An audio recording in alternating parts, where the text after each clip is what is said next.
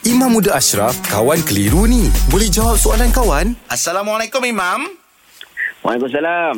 Ini ada soalan daripada Fazila binti Muhammad Yusof. Soalan ni macam ni Imam. Dia nak tahu apakah hukum kalau kita terlewat ganti puasa uh, tahun sebelum dan perlukah kita ganti bayar fidyah? Hmm, baik. Dia macam ni.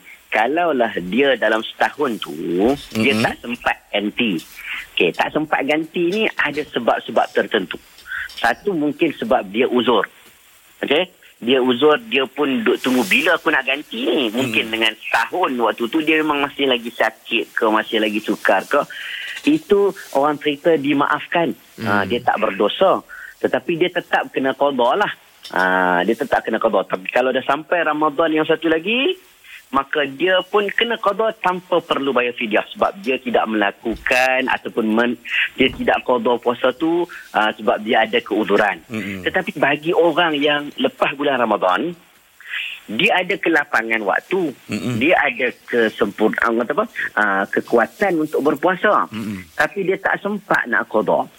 Cukup setahun sampai Ramadan yang akan datang, mm-hmm. maka dia dah terlewat dan dia perlu bayar fidyah.